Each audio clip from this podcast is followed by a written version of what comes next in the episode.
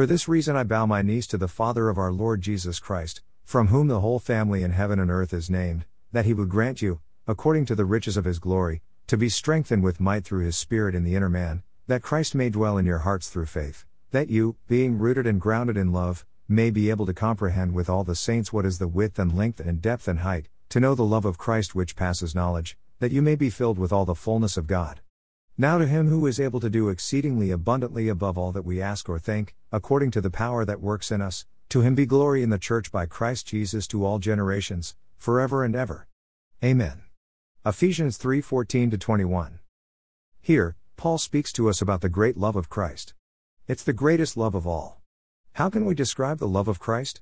In Ephesians 3:8, Paul speaks about the unsearchable riches of Christ. Unsearchable, the love of Christ is so much greater than we can put into words. We try to think about how great the love of Christ is, but we cannot take it in. It is too much for us. When we read what Paul says about the love of Christ, we feel that we are totally out of our depth.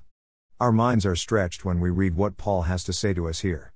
We join, with him, in praying that Christ may dwell in our hearts through faith.